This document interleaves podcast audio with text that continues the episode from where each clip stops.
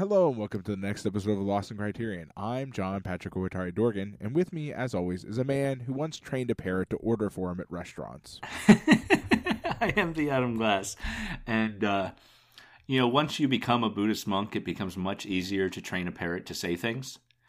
Uh, And, so, and you being a Buddhist monk, that's Yeah. you know, so you do it every day. Yeah. I mean, an untrained group of soldiers takes weeks to train a parrot to say one phrase. But a trained Buddhist monk can send send the bird back, uh, having learned a new phrase uh, overnight, really, ideally. Uh, I've gotten to the point through my advanced Buddhist studies that I can train a parrot uh, just by whispering toward it. They don't really have ears, so it's hard to whisper in a parrot's ear. Do you think Uh, that they don't have ears? Parrots? I mean, they have sound holes Yes, but they're not ears. like all birds. And well, I mean, I okay. So this is an interesting topic. We let's just not have the podcast. I personally, and I've had this conversation with other people. I interpret ear as the sound hole plus surrounding f- flesh. I it's just surrounding Therefore, flesh. anything with sound holes has ears. an ear an ear in in this in this narrative, this world that I'm building that you refuse to play in, an ear is uh, a protrusion. You have to be able to Okay. see an ear. So, what's the sound hole called in this universe? um, where are they on a on a parrot's body? Side of their head. You Side sure? on their side of their yeah. Because they sure. don't need to be right. so Yeah, but I was I, I remember okay. Do you remember uh what was I'm not actually the nature, questioning where. Of course, they're on the, the, side the of the nature center in Mansfield, do you remember? oh yeah, yeah. Was it Glen what was it called? Glenn something sounds right, but I can't remember. what it Yeah. Well, I remember going there in 4th grade and they showed me the ear holes on a on a bird, yeah. the side of its head. It was freaky. Did they They're like, "You see that?" I'm like, "See what?" The hole. I'm like, "Yeah, that's where it hears." Uh, it's terrifying because it's just a, ca- you know, like we don't really think of it that way, but it was just a cavity. Like Yeah. it was just like, it looked like somebody just took a drill and drilled a hole in the side of a bird's head. It yeah. was like, "Here's your ears, fucker." How did they like on a live bird? Yeah, Just move the just- feathers aside, the- or yeah, you can just move the feathers aside and show it. That's why they don't need all the the gunk, the, like all the stuff, though, right? Because it's already protected by the layer of feathers Yeah. anyway. Like it doesn't need to have other protections because it's already got that. Yeah, they just did it for us, and I was like, oh wow. I'm so glad that this conversation went this direction instead of me whispering orders into a, into a parrot's head. we had a, a bird talk. This has been this has been bird hour. Tune in next week for awkward dad. Uh, this has been Africa Pat was- traumatized by looking at birds' ears hour. they're freaky, man. They're free, like like not in like a terrible way, like you know, but like in that way, like oh, it's just a hole. You just have a hole in the side of your head, and like of course, I logically know that I also have multiple holes in my face, Of course, like we all do. But Yeah. like to just see like a that's one way we're really like birds. right, we all just have we're all we're all in the same hole in head having boat. Yes. Really, the monster would be as if we ever encountered a creature that didn't have any holes anywhere. It's true. That's terrifying. That is how does it eat? We just described jellyfish. It's what we just described. Presumably, they still have some sort of mouth thing somewhere, right? I yeah, I don't know. I I know that they're you know I don't know. I don't I don't know. Jellyfish are a mystery to me. Yeah. Let's I I feel like we should have five minutes on jellyfish every week. let's not talk about jellyfish again this week. They freak me the fuck out.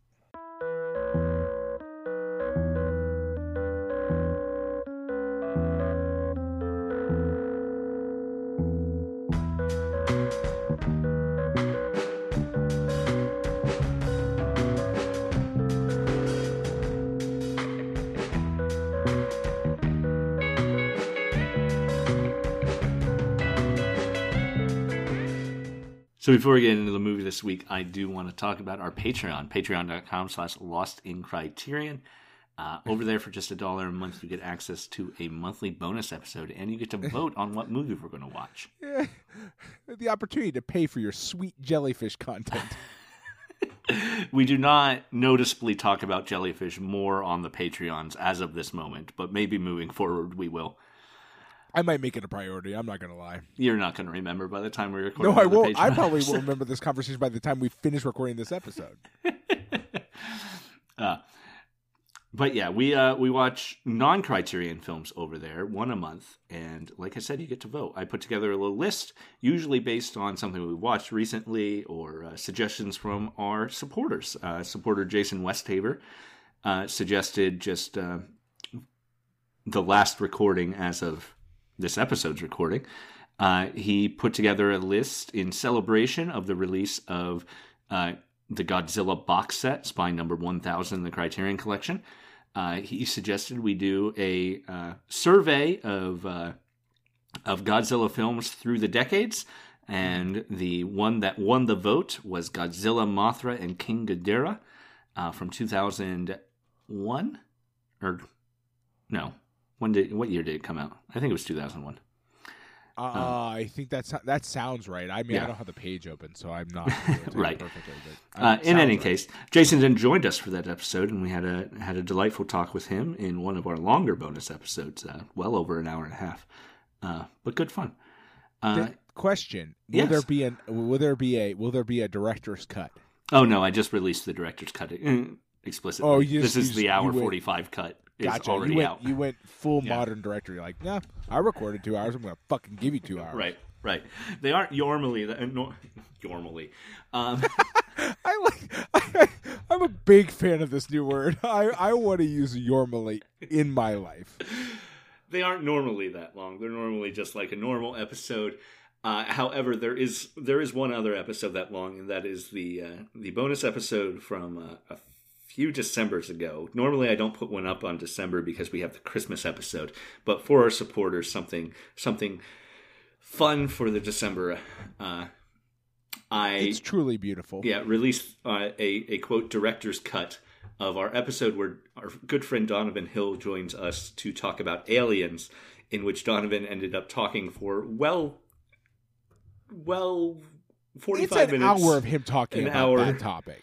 about uh, Alien Covenant, uh, which had recently come out at the time. Uh, a movie we just Pat, neither Pat nor I had seen, so we could not question it.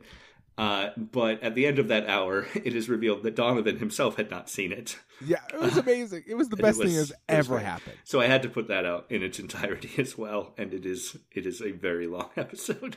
It, Uh, let's be clear. There's a decent chance that that will be the best thing that ever happens on this Yeah. podcast. Like we'll fair. never top that. So if you want to hear the best thing that's ever happened on this podcast, give us a dollar a month, and you go go hear those uh, those older episodes and vote Oh, on the man, new ones. The reveal on that is so good. It was great. We were just dumbfounded. It was it was wonderful. Um, but yeah, we watch a lot of different movies over there. Like I said, Aliens, GMK. We've uh, we've watched uh, the Americanization of Emily and Monster Squad and Critters Two and Ernest Goes to Camp and uh, Ready Player One and just a wide variety of things, both good and bad. Uh, and we have fun, a lot of fun over there. Uh, and we try to get guests over there a Yeah, little bit more do. often than we, we normally do on the main podcast too. It's a little easier to get guests once a month instead of once a week.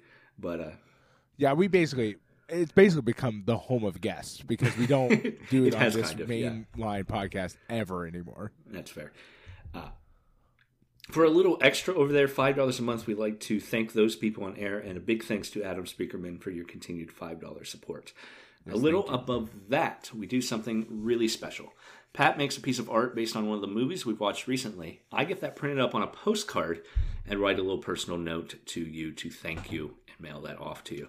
Uh, so if you like physical mail, bespoke art, and uh, general weirdness, ten dollars and above. Yeah. above. That's basically that's a good description of everything that is Yeah. that is the postcard system. it's it's it's really fun and pat makes some really really great pieces and at least one incredibly frightening one that will live yeah, one my, that will steal your soul. my nightmares Will eat you alive inside. uh, but that is ten dollars and above and we also like to thank those people on air so thank you to michael mcgrath and jason westhaver for your continued support at that Yeah, level thank you. and above it.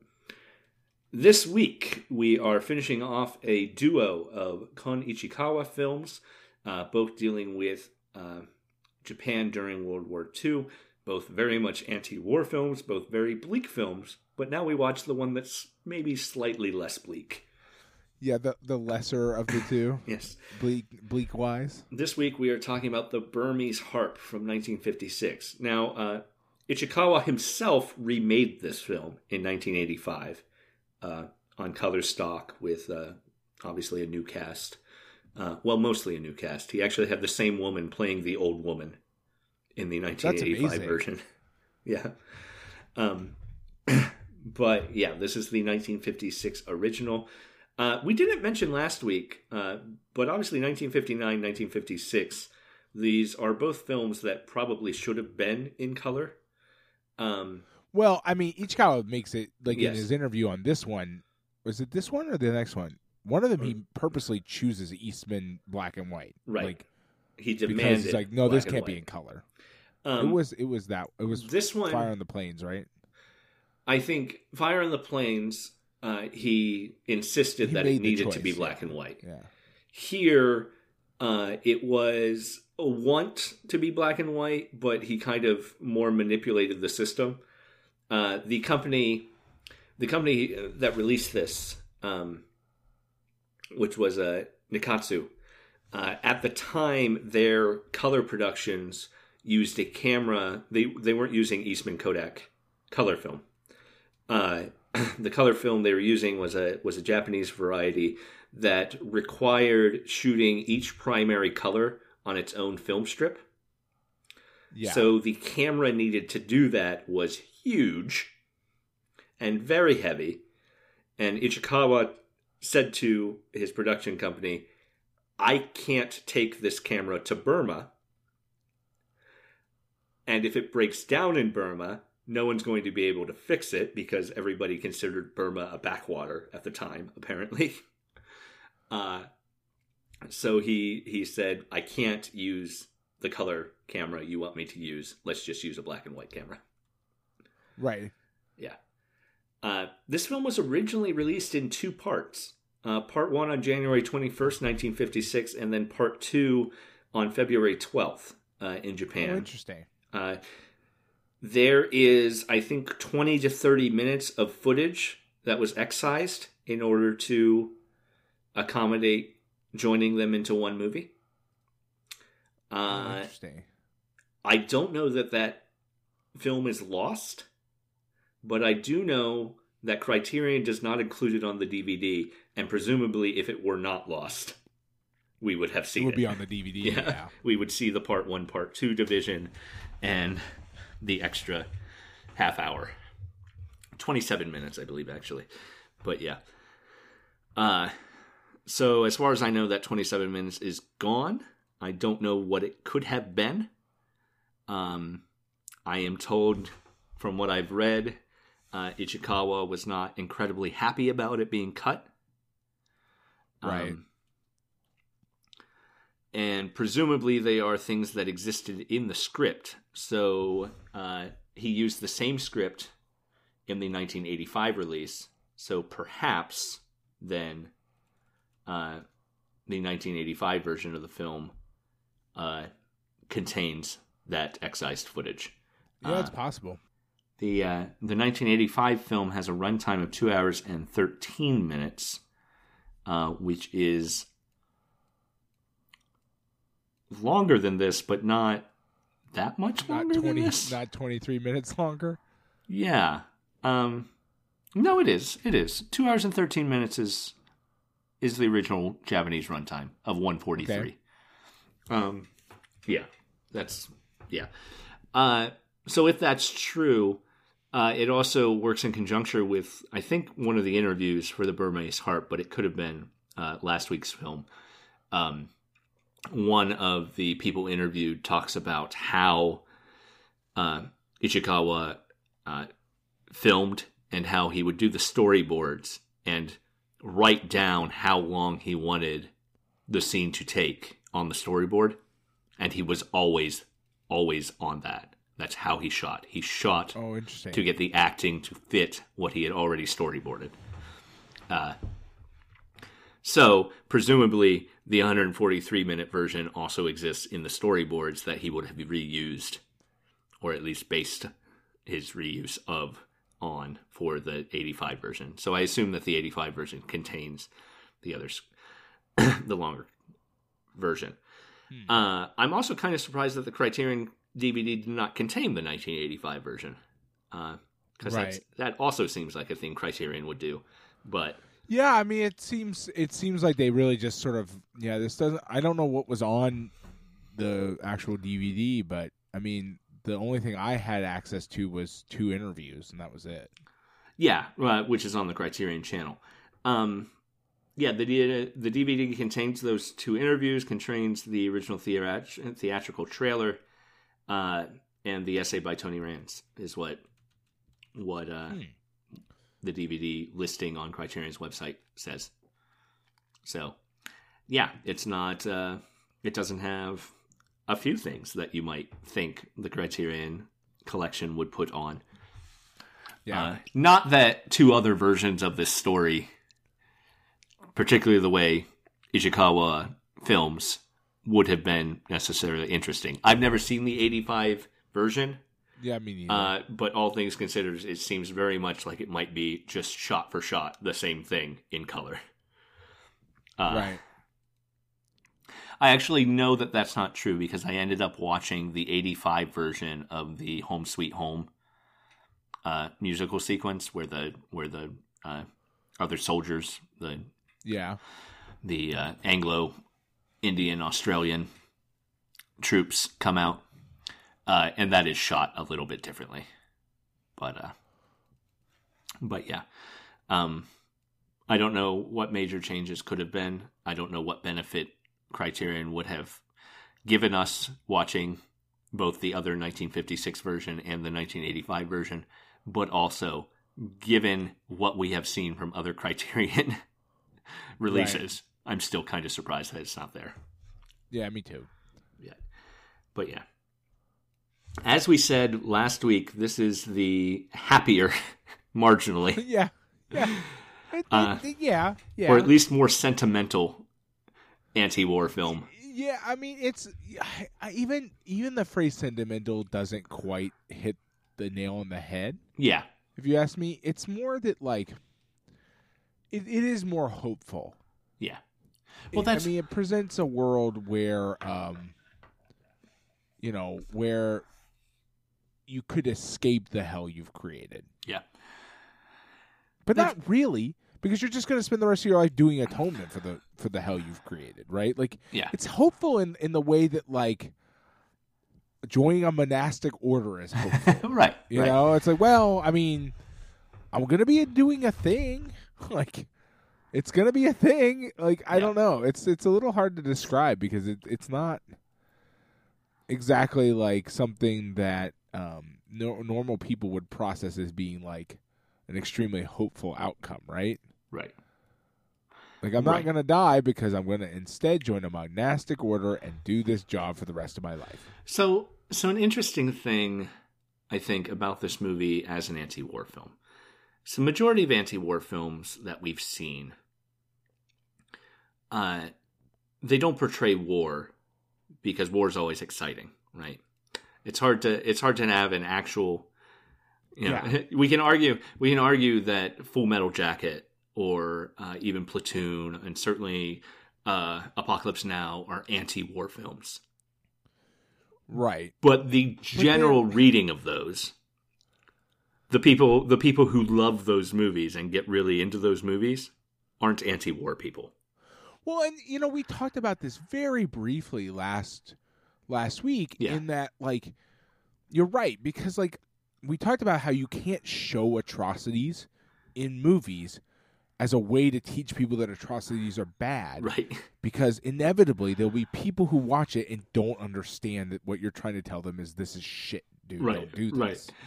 right Like, you know, it, it's just true, right? Like I mean, so But- go ahead, sorry.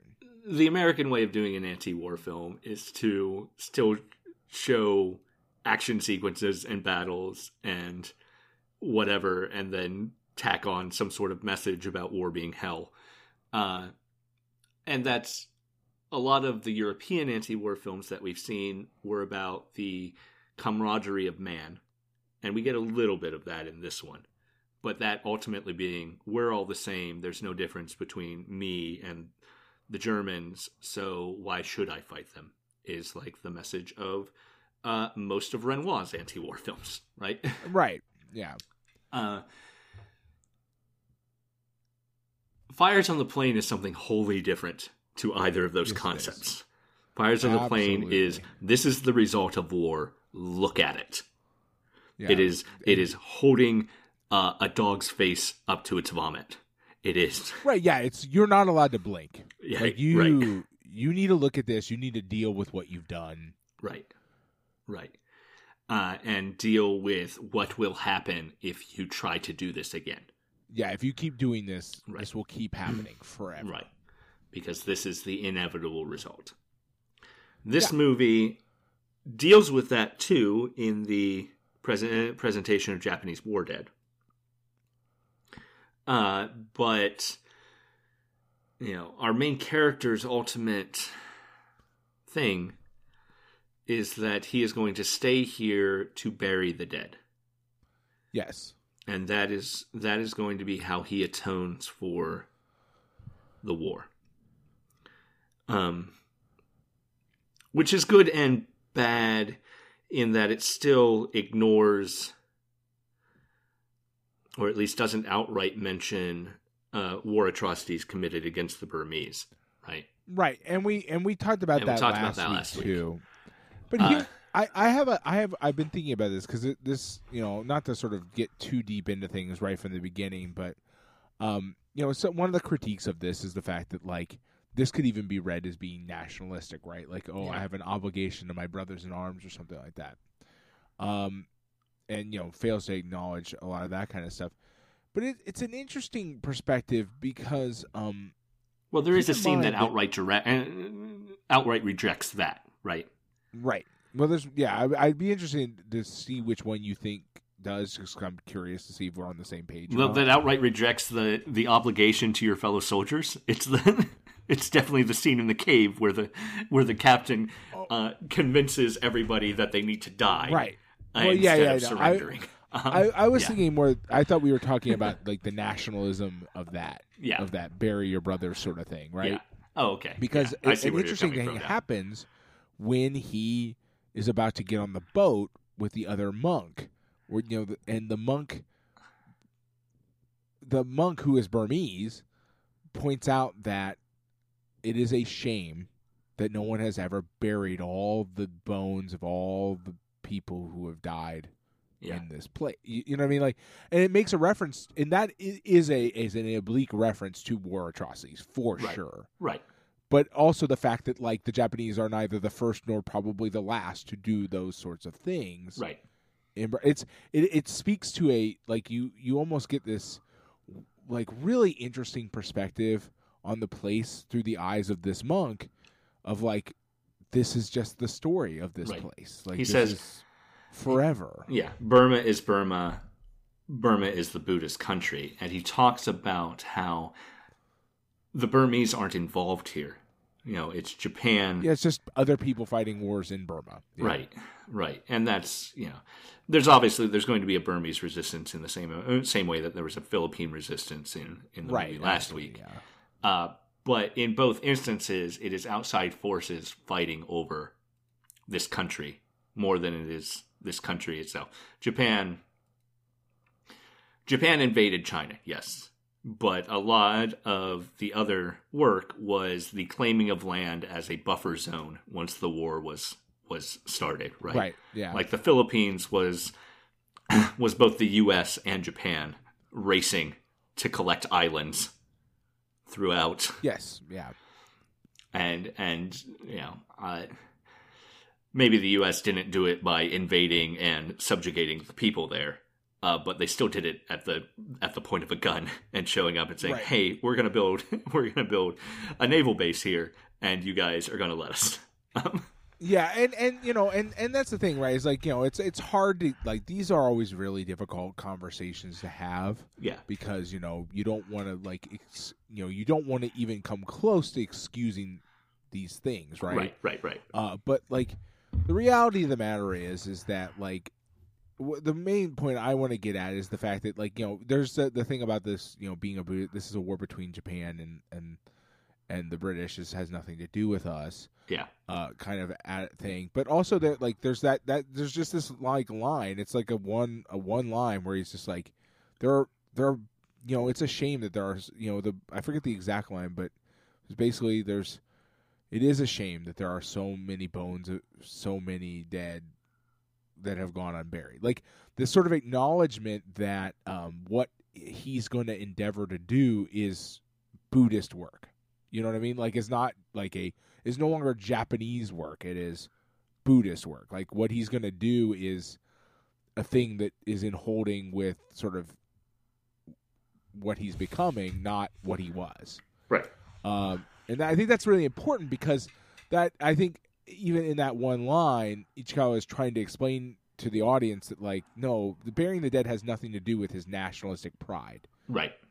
He's burying the dead because this this land is essentially covered in ghosts Right. and needs to be free of that. Like, like, and and then and, then, and you and if you think about it from the right direction, so long as there are dead Japanese people all over the fucking place in this country, it will never be free of what happened. Right.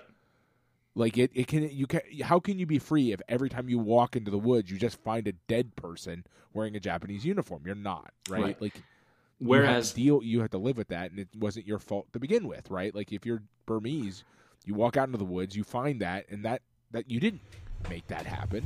right. Right. You're just saddled with it.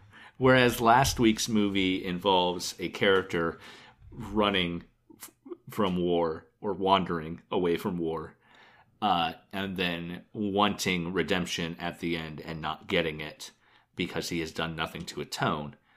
This character who has run uh, and has even stolen uh, a monk's clothing in order to to better better hide. Uh, he uh, at the same time, you know, there's a reason that the British promise safe passage to him, right? It is because someone will be trying to kill him, and it is it is more than likely Burmese uh, Burmese forces Right. that will be trying to kill him, and Burmese Burmese locals who know what, as a Japanese man, what a Japanese soldier, what has been done. Uh, so he has reason to self-preservation reasons to steal, and is a selfish reason to steal, and then it becomes selfless because he is actually trying to redeem it. He is trying to put Burma back into a state before the Japanese invasion, and in particular, Right. that does involve burying a lot of bodies and cleaning up a mess, right? right. Yeah. And And, it is- and you know, It is not just the idea of burying bodies as, as it's not a kinship and a nationality thing. It is the base work of starting to rebuild Burma and actually repent. Right. And you know, and you know, the movie does dig into sort of um, understandings of Buddhism and stuff like that, which kind of do unite. You know, these are, you know, we're talking about two Buddhist country, you know, Right. justify like arguably Buddhist countries, But two very like different Buddhist countries, too. very right? absolutely like very very different. But the idea that there are certain, you know, you get into that, you do kind of get a little bit of that um European you know, anti-war film thing a little bit. And Yeah. it's like that sort of like, you know, instead of it, we're all people deep down inside, you kind of get like, well, we're not that far, you know what I mean? Like that there's there's a thing here that unites us sort of sort of Right. a little bit that, of that vibe there of like you you understand the basic tenets of this thing that we're all supposed to be doing and uh kind of getting in touch with that right? Like Right. And uh, that's you know because that, that speech at the end that that that is is that that final thing is literally the tenets of buddhism. Right. like that is what is that paper? That is right. that whole last little speech is that. And that That's all whole it is. that that whole letter you know i love it so much. I i i want to read it. I want to okay go for it. As I I'm climbed Mount- again. Yeah as i climbed mountains and crossed streams burying the bodies left in the grasses and streams my heart was racked with questions. Why must the world suffer such misery? Why must there be such inexplicable pain? As the days passed i came to understand. I realized that in the end The answers were not for human beings to know, that our work is simply to ease the great suffering of the world, to have the courage to face suffering, senselessness and irrationality without fear, to find the strength to create peace by one's own example. I will undergo whatever training is necessary for this to become my unshakable conviction. That's beautiful. That's Yeah. but yeah, it is. It is. But it is the tenets of Buddhism. yeah. It is Like, a succinct it is, understanding yeah. of the tenets of Buddhism, particularly.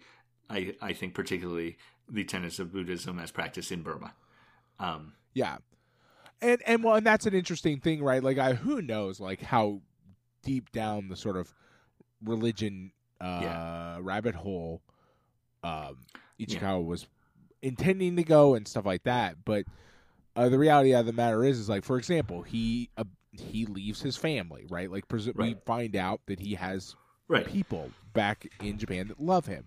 Well, you know, a, a primary functional difference between Japanese Buddhism and uh, Buddhism as it's practiced in most of mainland mainland Asia is ja- uh, Buddhist monks in Japan are allowed to be married. They're allowed to have families. They're allowed to have.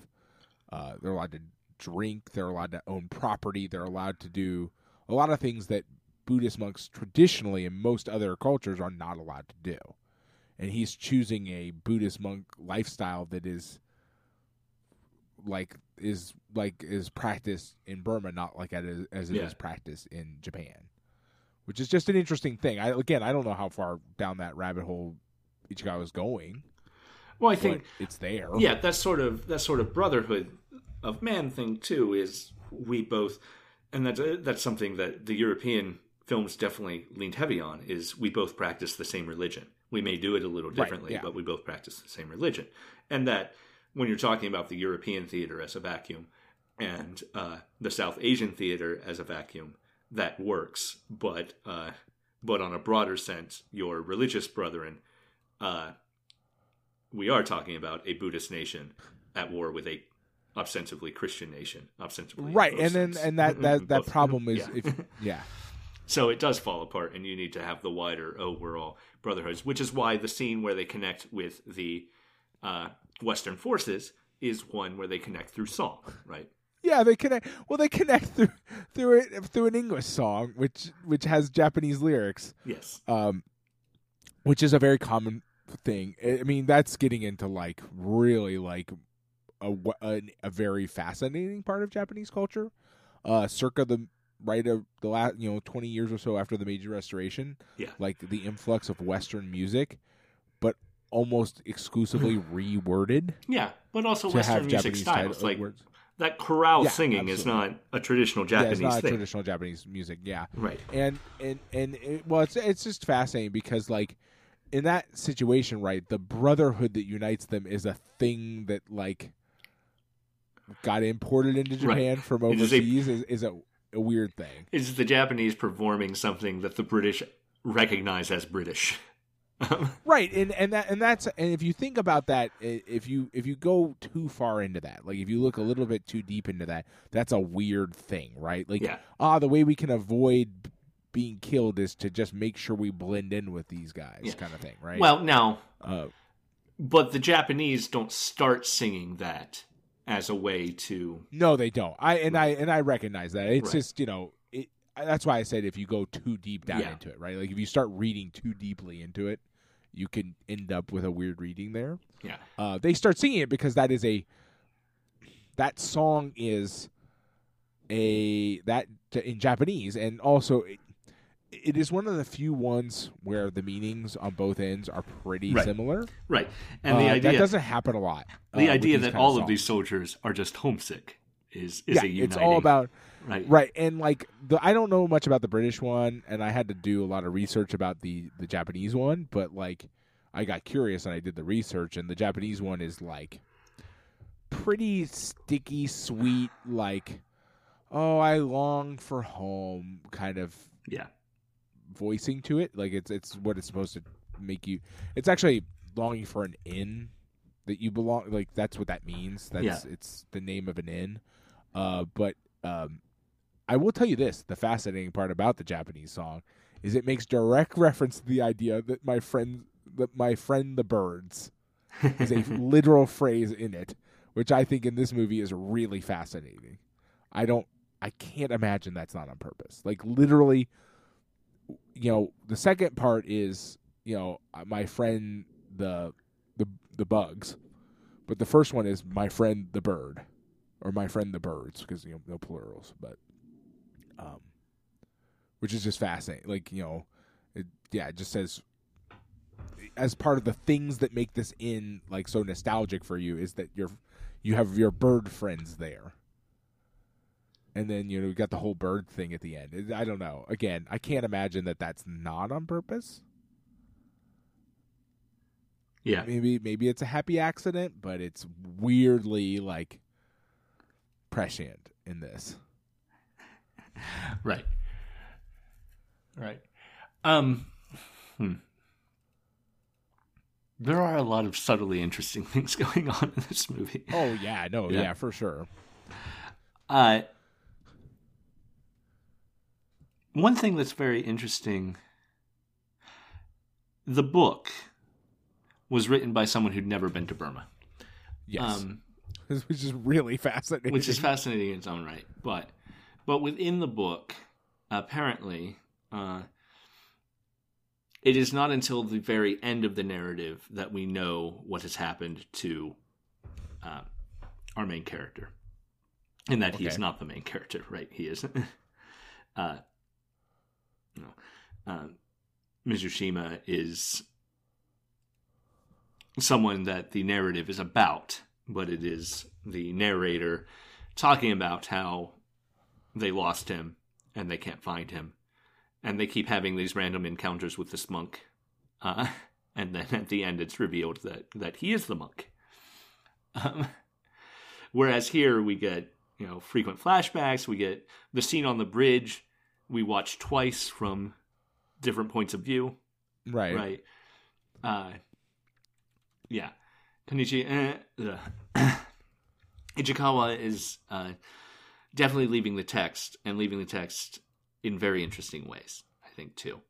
Like this movie would play out very differently, but also it's a visual medium, right? So we can't, we, we couldn't have them interacting with the with the monk and us just fail to realize that it's the same actor, right? I guess it's Right, yeah, I mean, possible, that's but Yeah, but it'd be a di- yeah, but I mean, it would require like a lot of work, right? Because Right. you'd have to make him not look. It'd be yeah. I guess we we do a flashback at the end where we finally see the monk's face. Uh, I mean, it's yeah, it's definitely possible, but yeah, you know, choosing, you know, we we've seen in this and the last one that Ichikawa is just not afraid to take the text and just do what he Right. wants to Right. tell the story he wants to tell. And I, I in this situation, I see that as a a, a beneficial skill. Like he's just like okay, he's not. He he wants it to turn out the way he wants it to turn out. yeah. Uh, did you watch the the bonus for this one? The The interview? The interview. Yeah.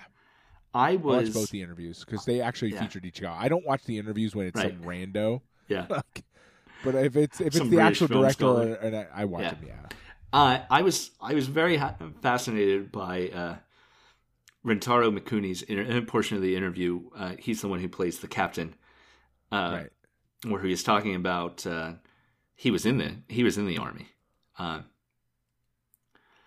uh, Ichikawa was not. Was drafted he was drafted. and then didn't go to war. Claimed he had appendicitis. Claimed he might have had appendicitis, but he told them he had appendicitis. They gave him an appendectomy, and, And then then never called him. and then never called him again. well, but you know, he also points out in that interview that like it was obvious, like this is the end of the war. Like Yeah. he, yeah, the way he talks about it, it's pretty. To a certain extent, you wonder if there's just a a few people Yeah. somewhere in the Japanese army who are just like, I'm not gonna bother fucking right, right. calling people anymore. Like, you have to wonder, right?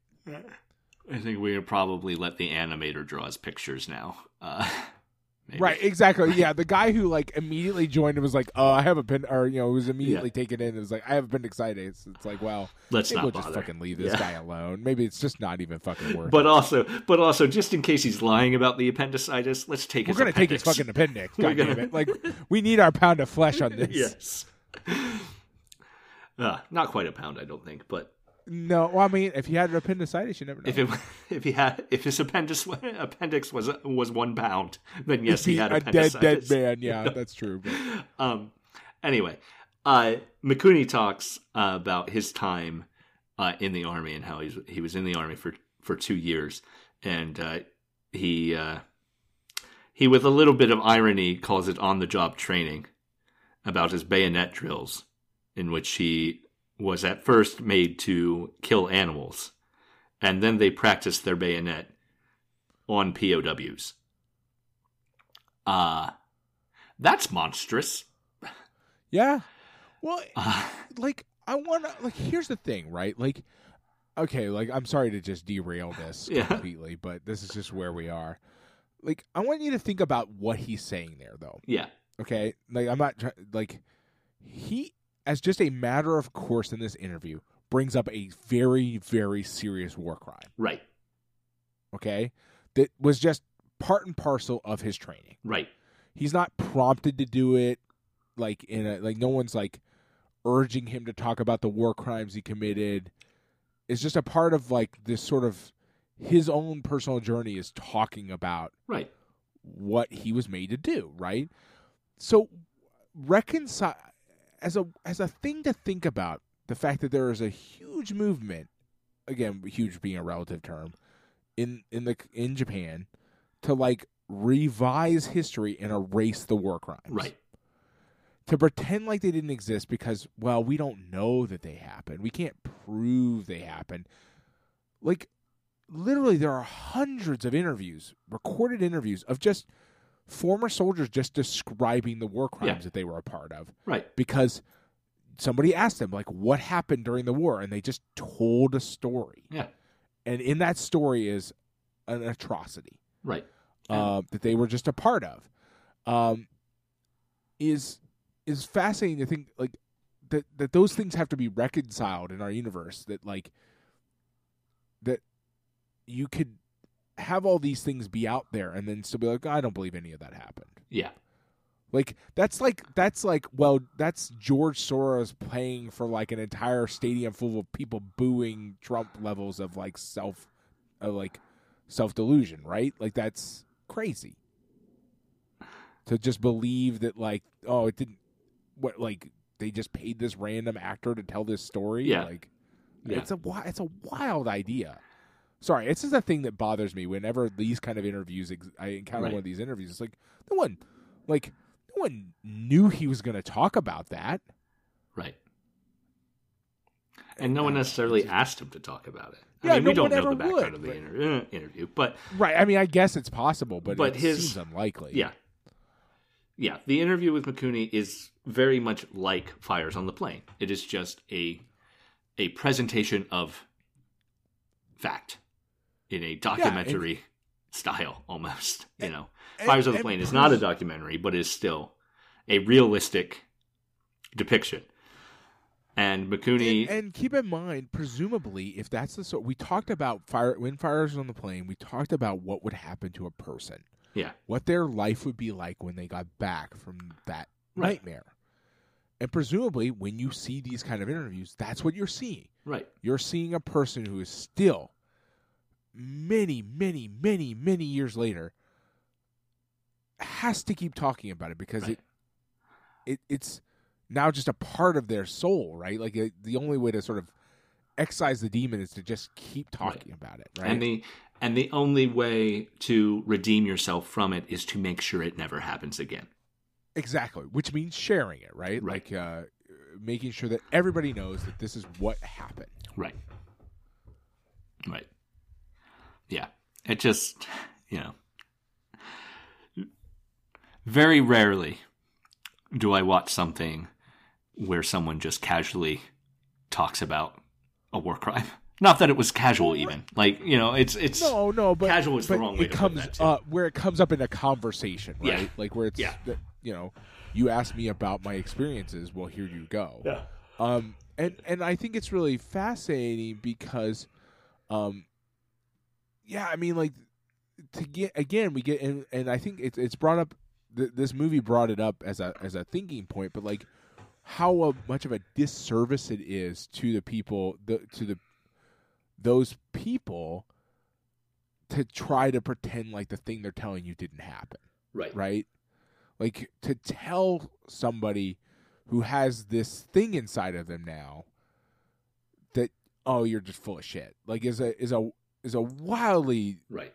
astonishing like as a society disrespectful thing to do, right?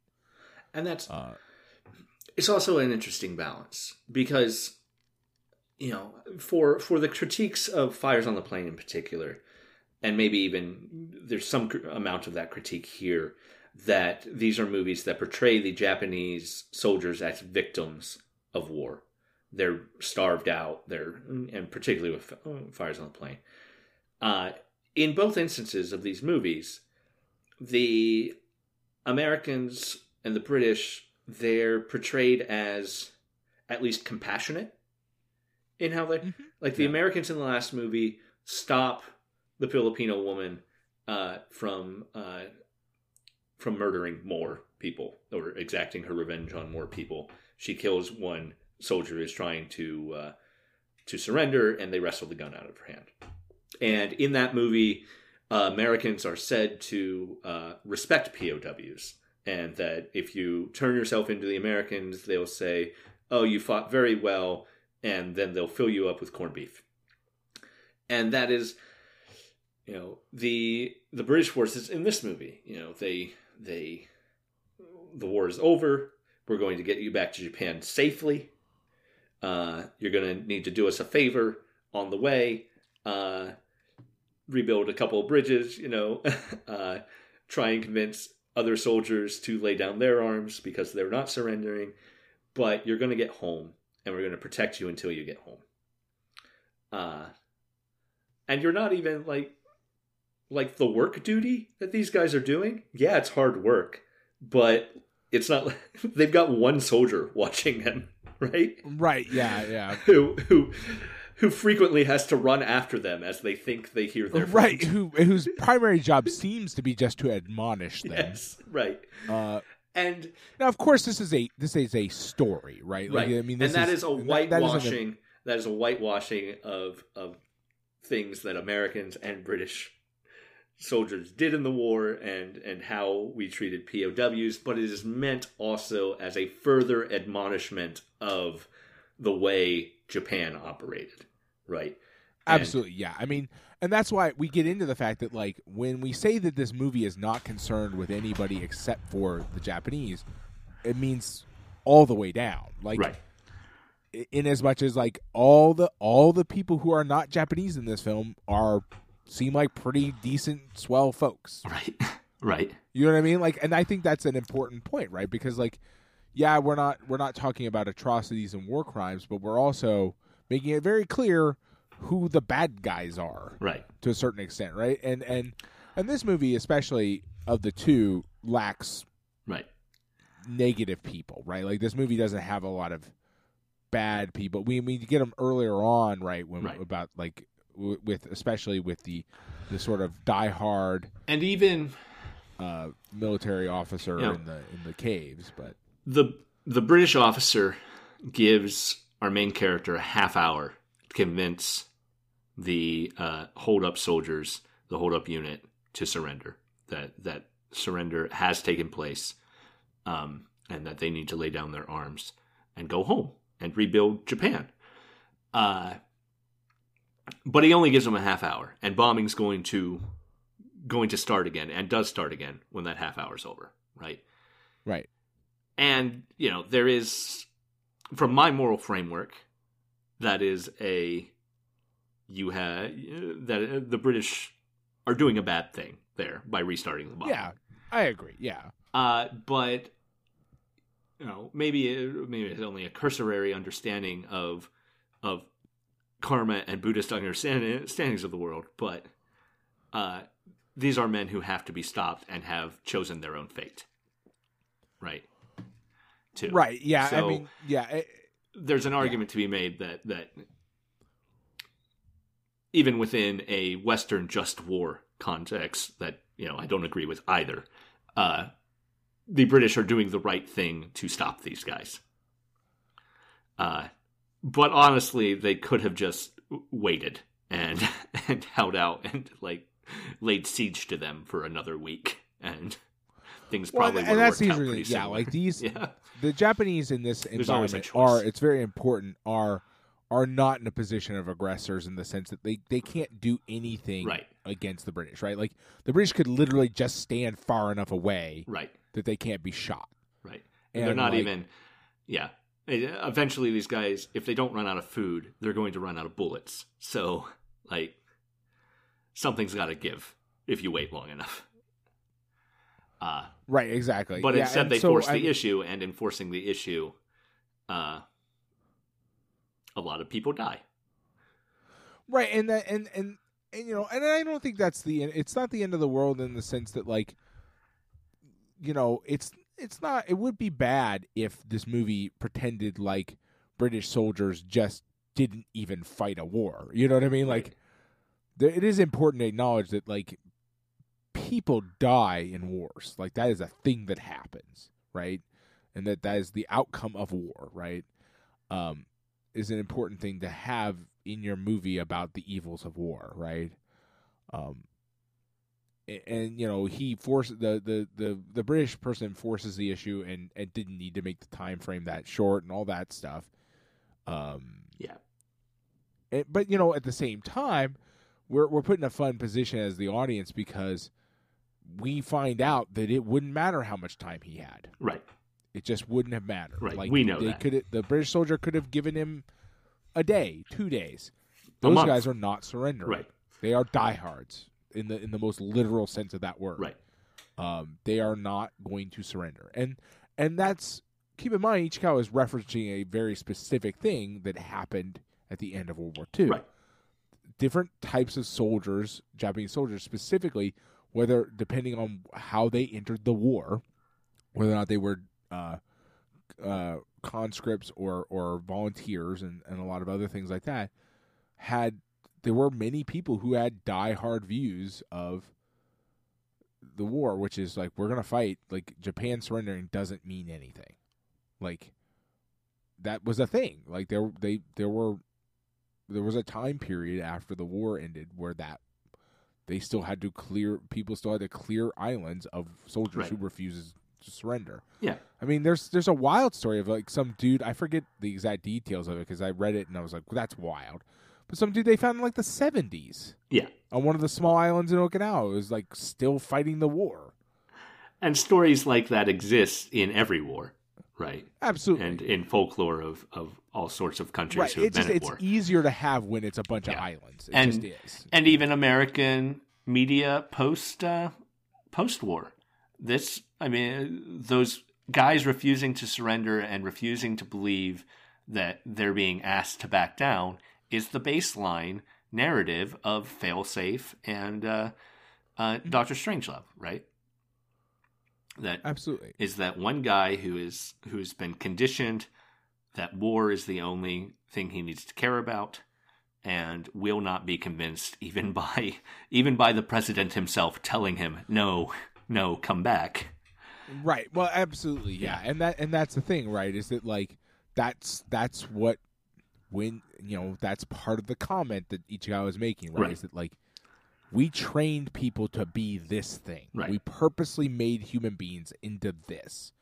So you know we reap what we sow, right? In Right. in the sense that like we're you built a bunch of people who will always believe war is the right answer, uh, and that you should never give up and never surrender, and that's what you you know I, that's we talked in the last episode about things we had to you know things I may or may not have had to explain to my children while we Yeah. watched this movie, and that was one of them right was that that whole scene was baffling to him because he couldn't process why why he wouldn't listen to any of the things guy. were happening Yeah. and i and i had to explain that like the, the you know w- you know the way that soldiers were made for this war involved indo- you know being taught since they were children that this is what they had to do to be good to you know and you know I had to couch it in like you know child terms and stuff Right. but like to be good for the people of Japan was to fight and die eh, rather than you know and I had explained the contrast between him with the, between those soldiers and what um, you know the other soldiers had decided which is the best way to help Japan was to Go back. surrender and Yeah. go back and fix you know rebuild Japan and like you know try to help and it's just an interesting conversation because you know I had to provide an, an intense level of context. And not a, and the interesting thing is like it's not an intense level of context for for example what uh you know what's happening in sort of the main line of the story of the film. That all kind of just makes sense. Right. it's this it's all the extra stuff that like is fundamentally incomprehensible right without context. Like why don't they just surrender like well you know okay now we have to have a talk about this Right. Right. Um, and how deep do you take that talk? Because these are guys who, if the emperor himself had shown up and say, "Hey, the war's over," still would have thought it's their well, duty that, to and fight that and die. legitimately did happen. Like Right. that's a thing that Right. happened. Right. Like I mean, because the emperor did make an that there was an announcement, and people refused to to agree to it. I mean, it wasn't there, you know. But keep in mind, we all, the other direction we had to go on that is we had to be very careful because that was also one of the bullshit justifications for the bomb right. was that like oh they'll never surrender they'll never buy into the idea that the war is over and for the most part that wasn't true with or without the bomb it was pretty it's pretty widely acknowledged now that japan was on the verge of surrender with or without Right. the atomic bomb but And- was And the far right people who were against surrender then and are the ones behind uh, political movements to uh, to claim there were no war crimes, uh, etc., and push Japan to to a war, an ability to to commit I war. mean, it's it's reasonable to call it a war footing. I mean, Yeah. that's the goal, Yeah. right? Is to be able to be that kind of country. they have always they have always existed, but we can't we can't justify the bomb by the feelings of what is ultimately a minority, a vocal minority, but a vocal right, uh, and, but and a minority that keep in mind at at at points in the history of the country have taken control. Yeah, Like that's an important thing to keep in mind. Is like they were a minority when they took over right. at that you know at that time period, and they led Japan into a disastrous nightmare war. Like that's what happened. Uh, so you know that's a important thing to keep in mind that like that. But you know the best way to deal with that group is not to you know avoid the issue, right? Uh, the criterion essay for this one uh, is uh, by a guy named Tony Rayns, and uh, and he actually, in sort of talking about that, brings up a kind of a, a an interesting little story. Um,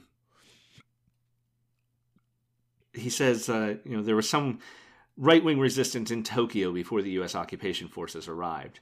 Uh, ritual suicides on the forecourt of the imperial residence, a leaflet campaign urging the continuation of the war, and at least one violent skirmish between fanatics and the police. Uh, and the idea of police quelling a pro war protest uh, is just one of the great ironies of, of Oh, yeah, no. but Yeah. It. Well, and you know, I mean, the, the politics of that era of Japan's history is Yeah. are really, I I are underserved yeah. in um And obviously, those protests were happening because the majority, the uh, the Diet and the Emperor himself, were all like, "No, war's over. We're done. We're right exactly. We're getting and out of this, That, that right? statement is made. That statement is made. Like the Yeah. rules are the rules, right? yeah, Um, and you know, it's it's it's it's fascinating because you know those groups basically got you know led Japan into that, and then and that's you know there's a re- we've talked about this in the past, but you know the, you can find a fairly good number of articles discussing the fact that um, the sort of intense level of sort of national shame Yeah. That came with not not related to losing the war, but with getting into it at all, and the fact that being a un, of, in a very different experience than what America went through at the end of the war, obviously, Right. the idea that like being a, having been a soldier was a shameful act. There are no there are no there are now shrines as we we've talked about. And there all have always been. They're not all not have always been, but at, after, you know, basically around the time of like uh like you know the the war with uh, the Japanese Russo War, there were shrine the idea that we had to sh- enshrine the war dead was a was a thing that was Yeah.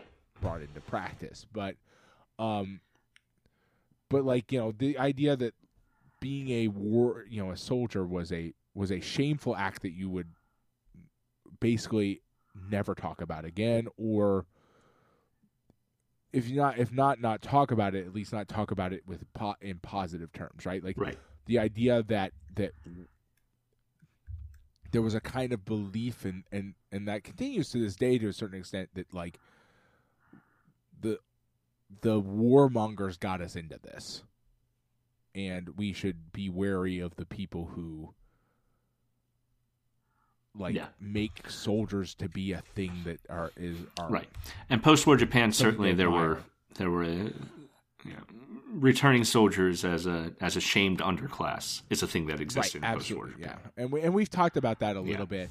The I mean, and then what you see now is that one of the ways to get around that is the thing that has happened before, and and is they start ta- you know those groups start tapping into that sort of shared cultural history of the samurai as a as a noble warrior class, which is how which is how the sort of the whole framework of the the imperial Japanese army was built around was like recontextualizing the samurai despite the fact that keep in mind the Meiji restoration was about taking the samurai out of power Yeah. okay was directly what it was about Yeah.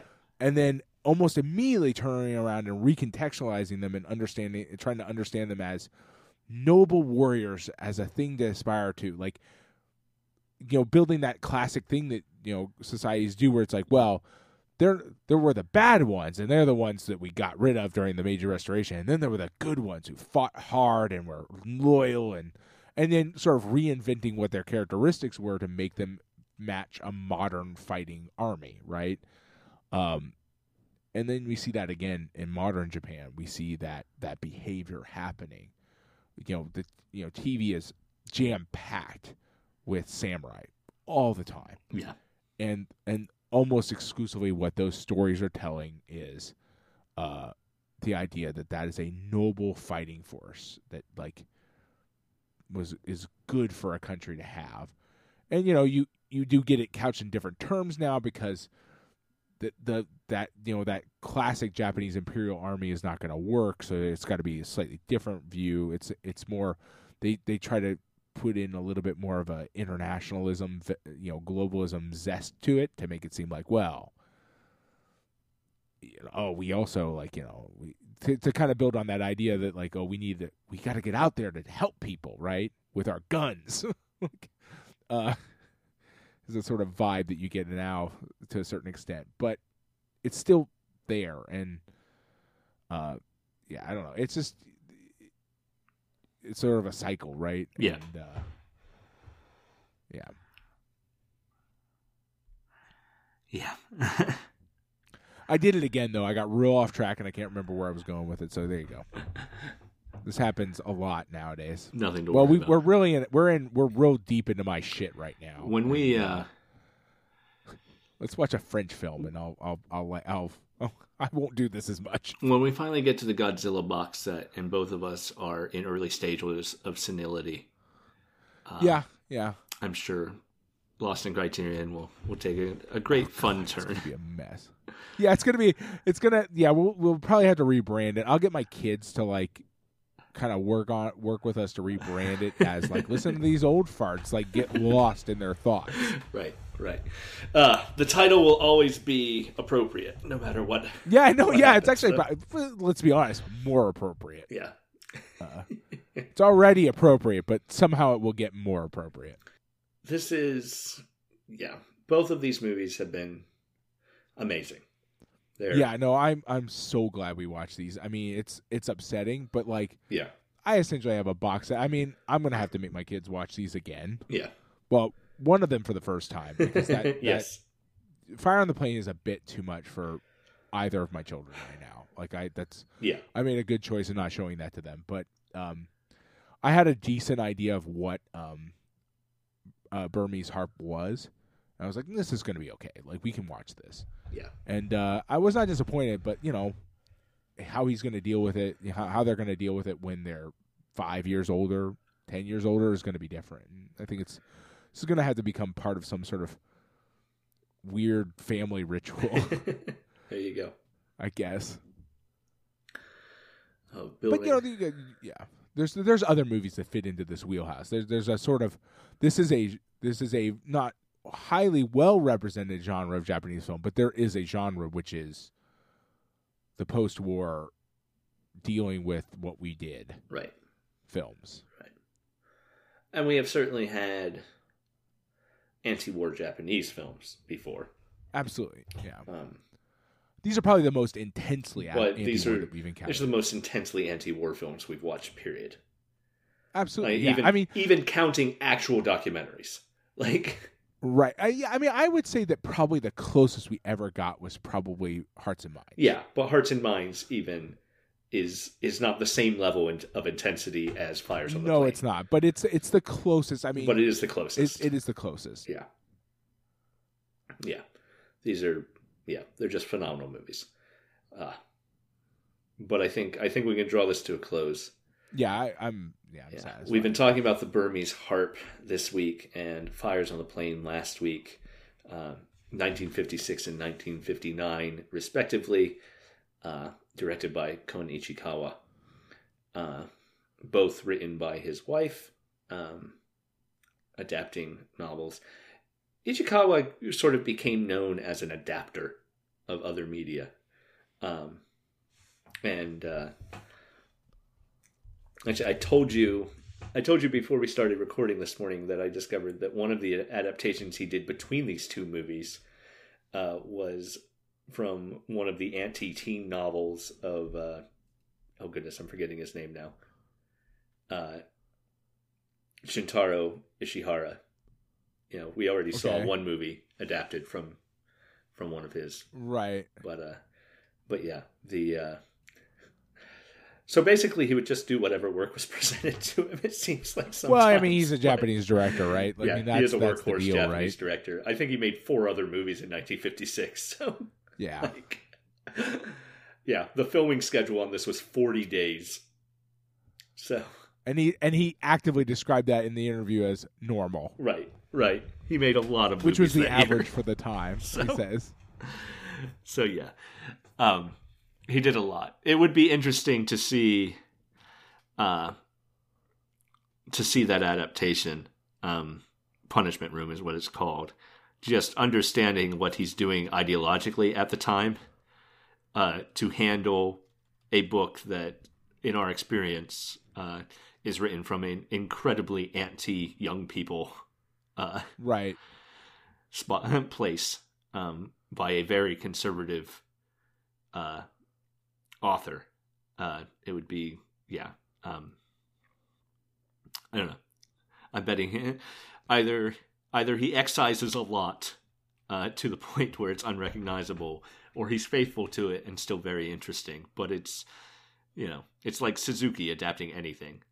Also, Right. Yeah, It's you never be- know what's going you never happen. know what's right? going to happen because because on the one hand they are interesting out there guys with with uh, deep ideas about what they want to do and what, what the art they want to portray, but also the workhorse directors who Right, are making just have to make whatever Yeah. movie comes down the pipe, right? right.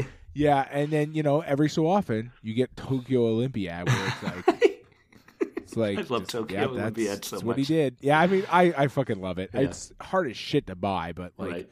well that's the weird thing. It's easy as hell to buy in Japan. I can buy it for like fifteen dollars, but it's all in Japanese and like Right. I'm just not going to get the same. I, I want I want the, subtitles that go with that because Yeah. they're just amazing to watch. Uh, so you know, I don't have two hundred dollars to buy the English subtitle Tokyo Olympiad. Uh, next week we uh, will be leaving Japan after after three weeks in Japan, and we'll be watching Jules Dassin's The Naked City, um, a classic noir. It's uh, we're we're in an interesting spot of the Criterion Collection where it's showing us very interesting things we've never heard of, and then regrounding us in some sort of classics of cinema once a month.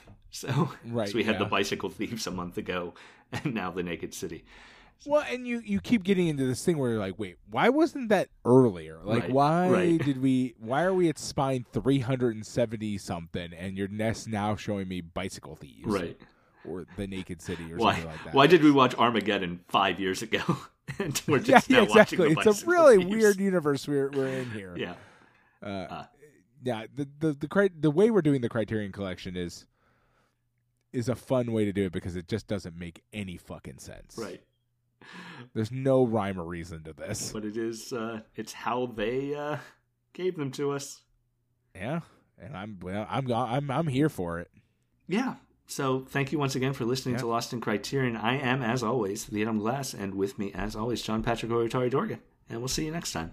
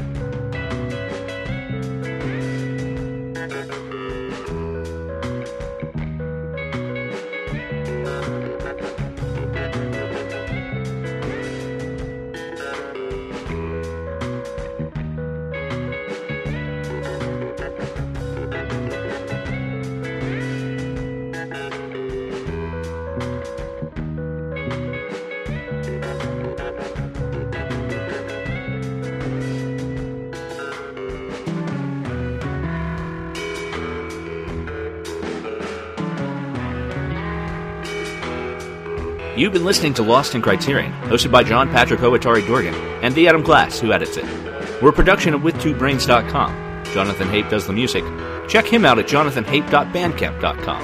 And hey, if you like us, why don't you give us a review on iTunes, like us on Facebook, and support us on Patreon. That's patreon.com slash Lost in Criterion. We'd appreciate it.